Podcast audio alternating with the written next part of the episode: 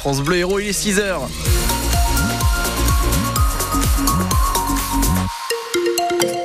Le journal, Salah oui, on commence par la météo. Avec un léger voile nuageux dans le ciel aujourd'hui. En fin de matinée, une tramontane assez forte dans le centre du département. Ensuite, le vent va s'affaiblir. Les températures maximales aujourd'hui, des plaines intérieures jusqu'au bord de mer entre 16 et 18 degrés. À Montpellier, il fera 18 degrés. À Béziers, 17. À Lodève, 16 degrés. L'imam de Bagnols-sur-Cèze dans le Gard va-t-il devoir quitter la France Le ministre de l'Intérieur, Gérald Darmanin, a demandé le retrait de son titre de séjour après un prêche qu'il assimile à un appel à la haine et dont un extrait a largement été relayé sur les réseaux sociaux.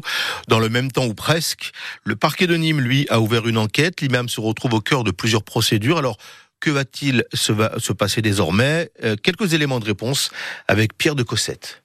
C'est place Beauvau ce week-end que l'affaire a pris un nouveau tournant. Face à la viralité d'un extrait vidéo de 40 secondes, le ministre de l'Intérieur a exigé deux choses. Le retrait du titre de séjour de l'imam de Bagnols-sur-Cèze et le signalement de ses propos à la justice. Le parquet de Nîmes n'a pas traîné. Enquête ouverte pour apologie du terrorisme et appel à la haine.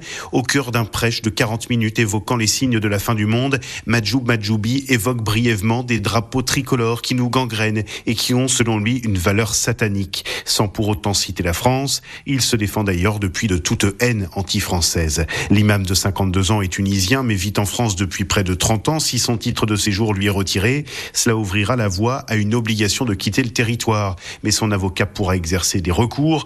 Quant au parquet, s'il devait rapidement entendre Majoub Majoubi et le placer sous contrôle judiciaire, cela suspendrait toute procédure d'expulsion. Les pompiers de l'Hérault vont désormais porter des gilets par lame sur certaines interventions. C'est comme un gilet par balle, mais c'est donc pour protéger des coups de couteau. Ça a été décidé parce que les agressions physiques sur les pompiers ont augmenté de 83% en France ces cinq dernières années et les pompiers du département ne sont pas épargnés. L'équipement est assez discret. Vous pouvez voir à quoi il ressemble sur francebleu.fr.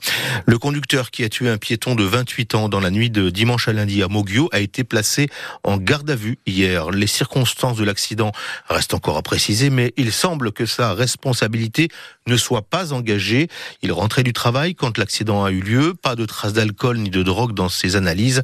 Davantage de précisions sur francebleu.fr. Entre 200 et 300 foyers privés de gaz hier à Castelnau-le-Lez. On leur a coupé le temps de réparer une fuite provoquée accidentellement sur un chantier en début d'après-midi.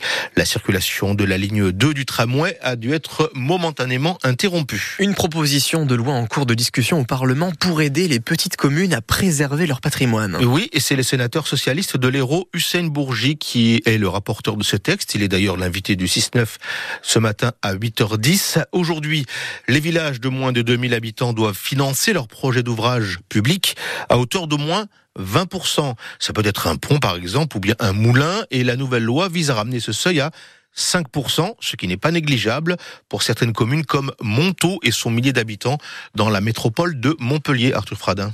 Monsieur le maire Joël Raymond a en effet un projet qui lui tient à cœur depuis quelques années. La toiture de l'église est assez dégradée, euh, pose des problèmes d'infiltration d'eau. La rénovation de l'église Notre-Dame de la Nativité, aujourd'hui estimée à 2 à 300 000 euros. L'obligation légale de contribuer à hauteur de 20% au moins est bien difficile à assumer pour la commune. Évidemment que pour nous, en tout cas les petites communes, c'est très compliqué. Ça peut prendre euh, trois années en gros d'investissement. Or, les besoins sont nombreux à Montaut et pas une uniquement concentré sur l'église. Porte un projet sur un multiservice, on n'a pas été en capacité à le financer, donc on a fait appel à un aménageur constructeur qui va réaliser l'édifice. Avec tous les autres dossiers dans lesquels il doit investir, comme le foncier, toute respiration budgétaire est donc la bienvenue. Et passer de 20% à 5% d'autofinancement obligatoire, ce n'est pas rien. Si on part sur un montant de 200 000 euros pour refaire la toiture, ben, on est euh, sur 30 000 euros de plus pour la participation financière euh, de l'État ou d'un financeur, et donc 30 000 euros de moins pour la commune dans son budget d'investissement, ce qui lui permet de faire des, des économies et les positionner dans notre domaine. Il le dit donc, la commune attend avec impatience la promulgation de cette loi. Les principaux syndicats agricoles, FNSEA et jeunes agriculteurs seront reçus cet après-midi par Emmanuel Macron. Un rendez-vous traditionnel avant le salon de l'agriculture qui commence samedi, mais un rendez-vous particulier cette année sur fond de crise agricole. La journée d'hier a d'ailleurs été marquée par de nouvelles actions à Marseille et à Dunkerque et demain Le Premier ministre Gabriel Attal doit faire de nouvelles annonces. Le préfet de l'Hérault rend un dernier hommage à l'une des dernières figures de la résistance du, département. André Otto est mort à l'âge de 97 ans. Ancien combattant de la Royal Air Force, il était le, président honoraire du musée de la résistance et de la déportation de Castelnau-le-Lez. Les obsèques se dérouleront demain en début d'après-midi au complexe funéraire de Gramont à Montpellier. France Bleu 6h05 à Montpellier pour entraîner l'Olympique Et oui, Jean-Louis Gasset a été appelé en urgence et pour redresser la barre du club, seulement 9e au classement de la Ligue 1. Il remplace donc l'Italien Gennaro Gattuso qui a fait les frais de la défaite de l'OM contre Brest. Jean-Louis Gasset, 70 ans, dont la carrière a commencé dans l'Hérault, Anne du Sel. Oui, son premier poste d'entraîneur principal en Ligue 1, c'était ici, à Montpellier. Avant ça, il a commencé comme joueur à l'AS Béziers avant de rejoindre le MHSC. Sa carrière de joueur, elle s'arrête en 85. Il devient entraîneur adjoint à Montpellier, puis entraîneur principal en 98. Ensuite, il reviendra comme pompier de service en cours de saison 2016-2017, ce qui permet au MHSC d'assurer son maintien. Il est passé aussi par Bordeaux, le PSG et l'AS Saint-Etienne. Son rôle à l'OM, sera de redonner confiance à un groupe qui en manque cruellement. Hasard du calendrier, le prochain match de Marseille en championnat, c'est dimanche et c'est face à Montpellier. Et bien évidemment, comme d'habitude, ce sera un match à vivre sur France Bleu Héros en direct et en intégralité.